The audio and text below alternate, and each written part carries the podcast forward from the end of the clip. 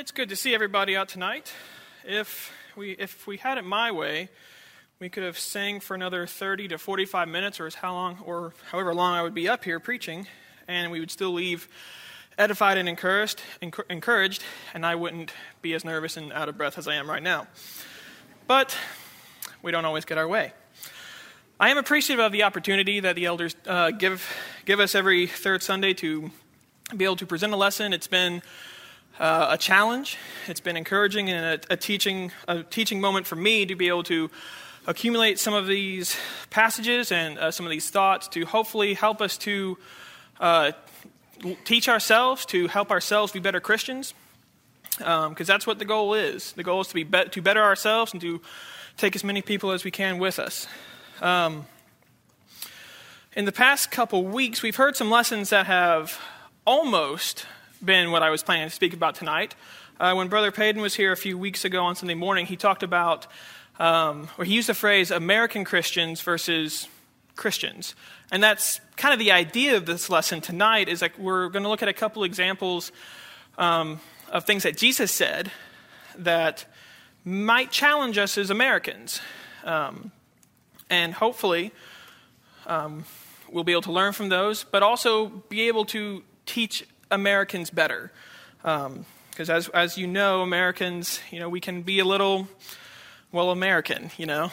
Uh, we, we like our liberty, we like our freedom, we like our guns. Um, we're not talking about guns tonight, but, you know, that is America. Um, and then David this morning spoke about the standard that we should live by, that we should be unified by. Um, something, again, that we will will touch out. We'll be looking at the standard uh, for, and a few examples of what Jesus tells us. Um, so the first example is uh, in Matthew chapter 19. We're going to look at marriage. Now, I've been married for not quite a year and a half, so I'm by far not an expert. Um, but we're not going to get any of my opinions tonight. That's, that's not what I'm here for. Uh, we're here just to look at the scriptures and see what Jesus says about it. Um, while you're turning there, I want to think. I want you all to be thinking about throughout this lesson. Uh, what are we told to do, and what are we told to be? Um, one thing that uh, a word that was used in the scripture reading was a disciple. So we want to be thinking about what does it mean to be a disciple. It means to be a follower, a student, a worker, somebody who is 100% devoted to whatever they're following. Um, if you were, for the few of y'all who were in the middle school class last quarter, y'all will hopefully remember what I wrote on the board 100%, or excuse me, 99% equals 0%. You can be 99% a Christian, but that 1% is actually zero. So we're going to look at some of these things and hopefully get a deeper understanding for where we are in our own lives and how we can teach others. So let's look at Matthew 19 and read the first uh, handful of verses. It says, Now it came to pass when Jesus had finished these sayings, he departed from Galilee and came to the region of Judea beyond the Jordan. And great multitudes followed him, and he healed them there. The Pharisees also came to him, testing him, and saying to him, Is it lawful for a man to divorce his wife for any reason? And he answered and said to them, Have you not read that he who made them in the beginning made them male and female? and said, For this reason, a man shall leave his father and mother and be joined to his wife, and the two shall become one flesh. So then there is no longer two but one flesh. Therefore, what God has joined, let not man separate. And they go on to ask him, Well, what about the certificate of divorce that Moses gave us? And he says, That was because of the stiffness and the hardness of your hearts. Um, but in verse 9, he says, um, Whoever divorces his wife except for sexual immorality and marries another commits adultery. And whoever marries her who is divorced also commits adultery. So this one might, hopefully, isn't too challenge, challenging for us tonight. This is something that we, I think, have a pretty good grasp on. We understand the concept of what Jesus is telling us here. Um, but obviously, we know America does not. Um, the divorce rate is extremely high. Um, but what I, want, what I want to think about is, again, how can we take what we know as Christians, and help those who are not Christians, help um, people who are in the world. And we ask the question well, why is this important? Um, many times people say, well, God just wants me to be happy. And if I'm not happy in my marriage, then I'm going to stop that marriage and start a new one. Um, and that's not what we see in the scripture. So, why is this important? We, we see in, um, in Luke, um, and we'll get to there um, in more detail later, but in Luke chapter 14, Jesus says that you must hate your brother, hate your mother, your father, um, and follow me. And that whole chapter is talking about essentially Jesus or God first. We can't have anything else in our life before God. But so many times, specifically Americans, we want to put things before God. Um, it was very striking in Brother Payton's lesson of how much the people in that country south of Florida um, put before any, uh, or how much they put behind God. Um, you know, almost they, they risk their lives just to assemble on Sunday mornings. Um, obviously, we don't have to risk our lives to do that, but if tomorrow things changed, you know, where would we be? We're very blessed, and I think that's dangerous. Um, the blessings are great, and we enjoy them, but those blessings can be dangerous. So, what, uh, what can we put first? What can we put before God? Well, we can put our family or our marriage before God or our own happiness, which is why many people get divorced.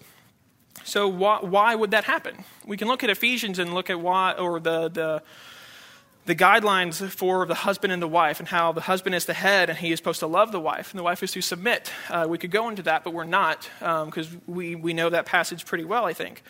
Um, but I want to look at the consequences. The consequences of divorce, but also just gen- in general, the devaluing of the family. Um, I preached this lesson a few weeks ago at a different congregation, and I was told that I used the word nuclear instead of nuclear family. Um, so if I use the wrong nuclear term, just um, understand that and you know let it let it uh, go by. You can let me know afterwards. I'm sure I will do it. But it's uh, the devaluing of the nuclear family. We, as America, we don't really care as much as we should, or at all, about the family. Um, of course, we know that um, divorce um, harms the children as well. But what has, what has this led to in, uh, when um, the topic of marriage, divorce, and remarriage was very prevalent in the religious world years ago? Where are we now because of those conversations and because of, um, in some cases, the failure of Christians not to um, um, confront that and teach it properly, maybe? We see again the, the, the destruction of the nuclear family. Um, having a wife who worked in DCS for many years, she saw the destruction that happens to a family, whether um, it be drug use or any, any of those um, things. Um, but we know that the family is, one of, is the root, um, and having um, and the devaluing of it is devaluing God's design. And that will be a theme throughout this lesson is looking at, again, God's standard and God's design for something versus what we want.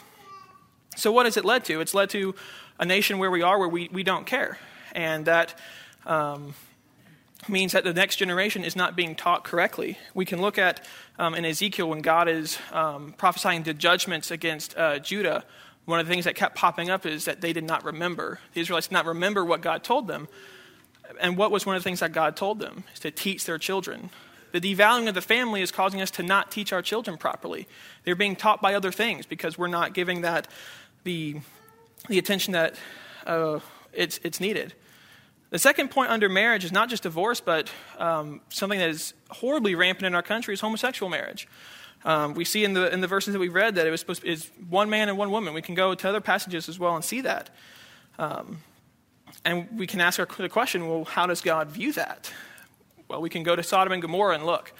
Uh, we, can know, we can see where God rained fire down on the city in judgment because of these sins.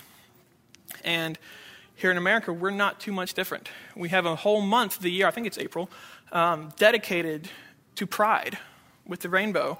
And we know that's not what, the, of course, the rainbow stands for, but this is where we are as a culture because of the forgetfulness of what God has told us, because of the devaluing of the family. This is where we are. And this is a, a problem not just in the world, but also in the church as well. We can see in our denominational friends and even um, in sound congregations um, like here, that can, that can creep in. We can, we can um, let that danger creep in of just of not valuing the principles that God gave us for marriage. Um, we know, of course, the government has their their beliefs and their laws. But even if the government changed their laws today, that wouldn't change anything. The government's not here to change the hearts of the people. That's, that's our job as Christians, is to be in the world to change their hearts. Um, so let's move on to the next point. Um, and we'll, we'll go to Luke chapter 14 for that. Um, and this one um, might be a bit more challenging. It definitely was for me. Um, so we, we, start a little, we start with something we understand pretty well. Uh, but let's look at chapter 14 of Luke, and we'll also go back to chapter 9 at, uh, in a minute as well. Let's, re- let's read what Jesus says here in verse uh, 26. He says, If anyone comes to me and does not hate his father and his mother, wife and children, brother and sisters, yes, his own life also, he cannot be my disciple. A lot of times we take that verse and, and keep it by itself. And, and there are principles we can learn from that verse alone, but from the greater context, uh, we see a much lo- larger picture of what Jesus is trying to say. In verse 27, he says, And whoever does not bear his cross and come after me cannot be my disciple. Again, that's what we're striving to be, is a better disciple of God. For which of you intending to build a tower does not sit down first and count the cost, whether he has enough to finish it? Lest after he has laid the foundation and is not able to finish it, all who will see will begin to mock him, saying, This man began to build and was not able to finish. Or what king going to war against another king does not sit down first and consider whether he is able to, with 10,000 men, meet him who has 20,000? Or else, while the other is still a great way off, he sends a delegation and asks conditions of peace. So likewise, whoever of you does not forsake all that he has cannot be my disciple. Salt is good, but if the salt has lost its flavor, how shall it be seasoned? It is neither fit for the land nor for the dunghill, but men throw it out. He who has ears, let him hear. So, so these verses are telling us what it takes to be a Christian. The term carry your cross daily, or pick up your cross. Now, we see the cross in, in many places um, across our country, and um, in, in our neighbors' yards. Uh, our neighbors might have a little cross on it. People have crosses on their neck, uh, on their car, on their bumpers. Is that carrying your cross? Is putting it on your bumper sticker, a, bu- a bumper sticker that says Jesus is Lord? Is that carrying your cross daily? I would argue that it's not. Um, it's not that easy. What is a cross? It's, it's an instrument of death. Its main purposes were ev- eventually to kill you, um, but it, there was shame involved. Um, it was something that you couldn't miss. If somebody's carrying a cross down the streets of Jerusalem, it's going to take people are going to take notice. They're going to know. There's going to be no question about what this person is about to do or what is about to be done to him. And we have to ask ourselves, well, what, what is our cross today? As, as Christians in America, not American Christians, but as Christians in America, what could be our cross?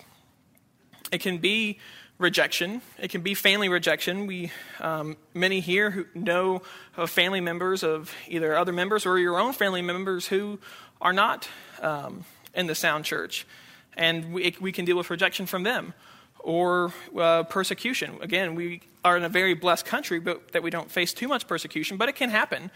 Um, but also, the idea of carrying our cross is just essentially to be like Jesus, to live a life like Jesus. Um, let's look at Ephesians chapter chapter four real quick in verse twenty, and see what uh, the apostle Paul says through the Holy Spirit.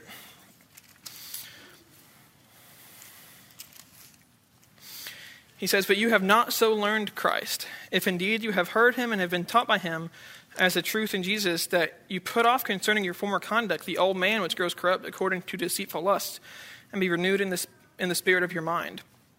And that you put on the new man which is created according to God in true righteousness and holiness. That is what carrying our cross is. That's the beginning of it, is to kill off that old man, to, to change um, everything about your life, to become a Christian. Um, in the lesson I heard recently, it was said that baptism isn't necessarily the hard part when it comes to salvation, it's repentance. It's that lifestyle change that can hang so many people up.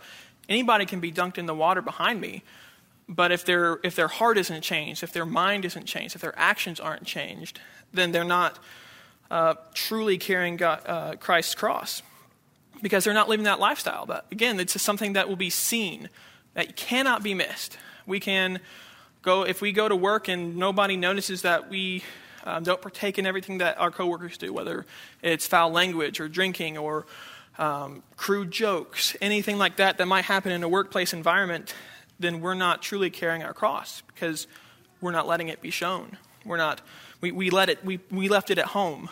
And if you leave it at home, then that's a, a, a big problem.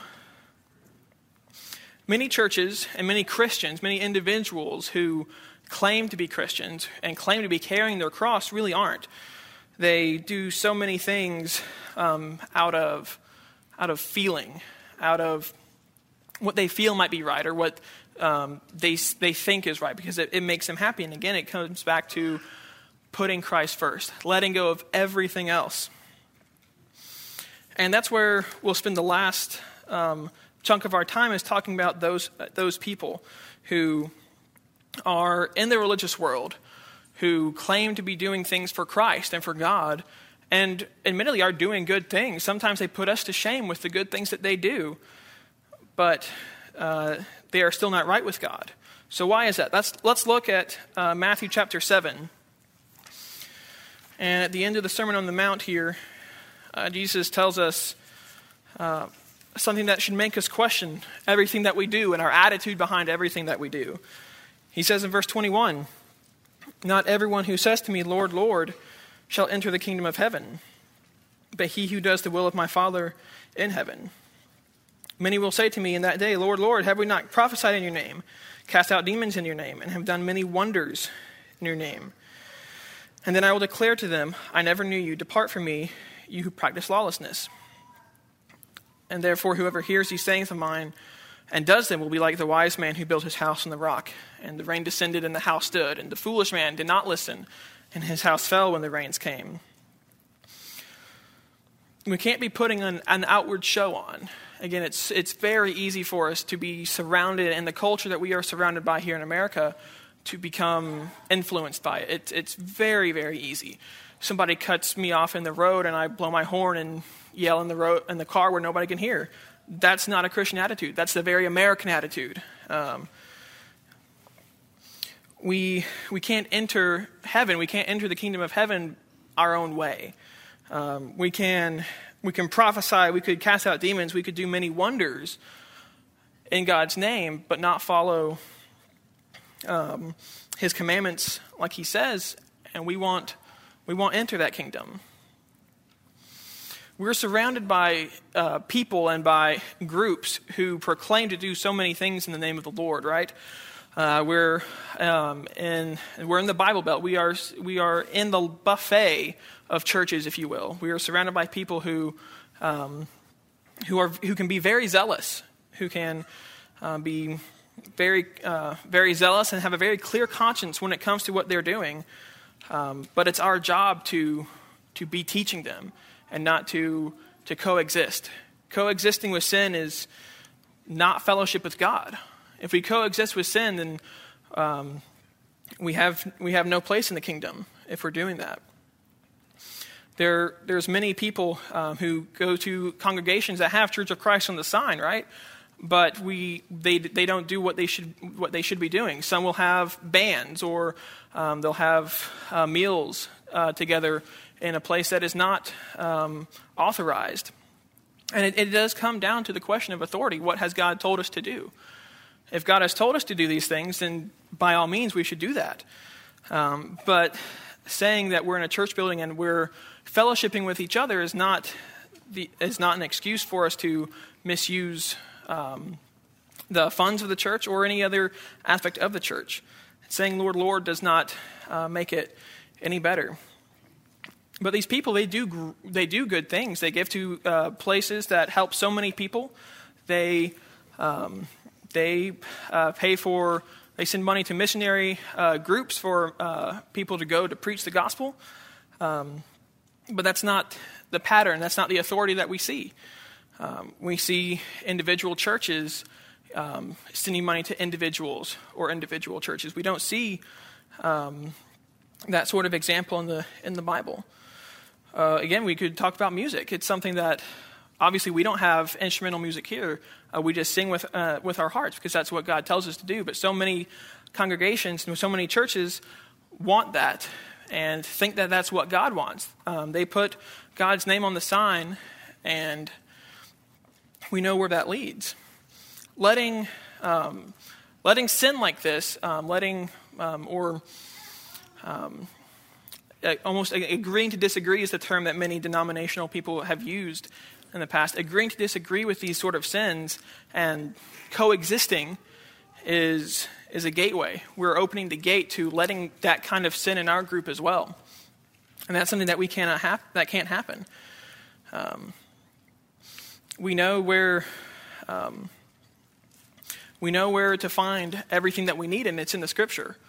Um, in Acts, when uh, Philip was teaching uh, the uh, the Jews in Samaria and the Samaritans there, it says that he preached Jesus to them, and it was it was that simple. Obviously, there's much more to it, um, but it's as simple as preaching Jesus, opening the Bible to where they're at, where their understanding is, and teaching them.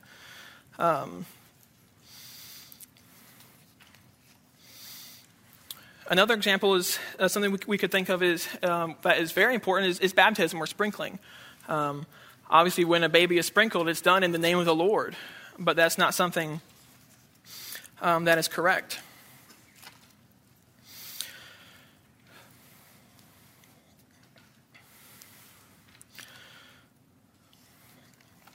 As a Christian, as we mentioned earlier, we have to take up our cross daily. We have to be, be the example of things, of, of the, the example and the light that God calls us to be.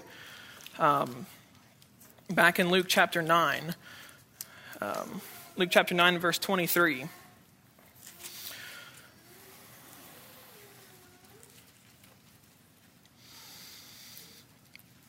Jesus said, um, Then he said to them all, If anyone desires to come after me, let him deny himself and take up his cross daily and follow me. For whoever desires to live to save his life will lose it, but whoever loses his life for my sake will save it. What profits it to a man if he gains the whole world and is himself destroyed or lost? But whoever is ashamed of me and my words of him, the Son of Man will be ashamed when he comes in his own glory and in his Father's and of the holy angels. But I tell you truly, there are some standing here who shall not taste death until they see the kingdom of God. I hope that this has hopefully been encouraging and maybe been enlightening uh, for, for some of you.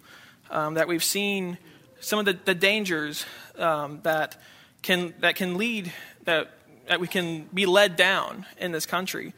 Um, we're, we're surrounded by it constantly, uh, whether it's people we work for um, or maybe even people here who might have doubts. We have to, again, build each other up. We have to make sure that we are um, denying ourselves, denying um, who we want to be, who we were in the past. Uh, Paul wrote to the Corinthians um, talk, uh, a long list of types of people that they weren't anymore. Um, he says, "You are not of that, not of those people anymore, but you are God's. You're adopted by God. You are His child now." So the question, the question uh, comes to you: um, Have you have you denied yourself? Have you been baptized? If so, that's great. Um, have you been carrying your cross daily? Um, I know that I haven't every day. Um, some days, some days are harder than others. We all know that. Um, but the choice is ours whether or not we will follow God's word and to to truly say, "Lord, Lord," with in what we do, and to follow His commandments as He said. If we do that, then we'll be disciples. But that takes work. That takes study and Sometimes it's easy to put our studying off till the end and then forget about it because we're too tired. So the question is have you been baptized? If not, we ask that you come forward tonight to be baptized, to start that life anew, to repent of your sins. Um, if you have, but you're, you're struggling, you need help. Uh, you haven't been the Christian that you need to be. You've been influenced by the nation and the people that are around us. Um, then we ask if you need help to also come forward to ask for prayers to repent of those sins. Um, and we'll be happy to help you in any way that we can. If, if you need anything uh, spiritually, we ask that you come forward as we stand and as we sing.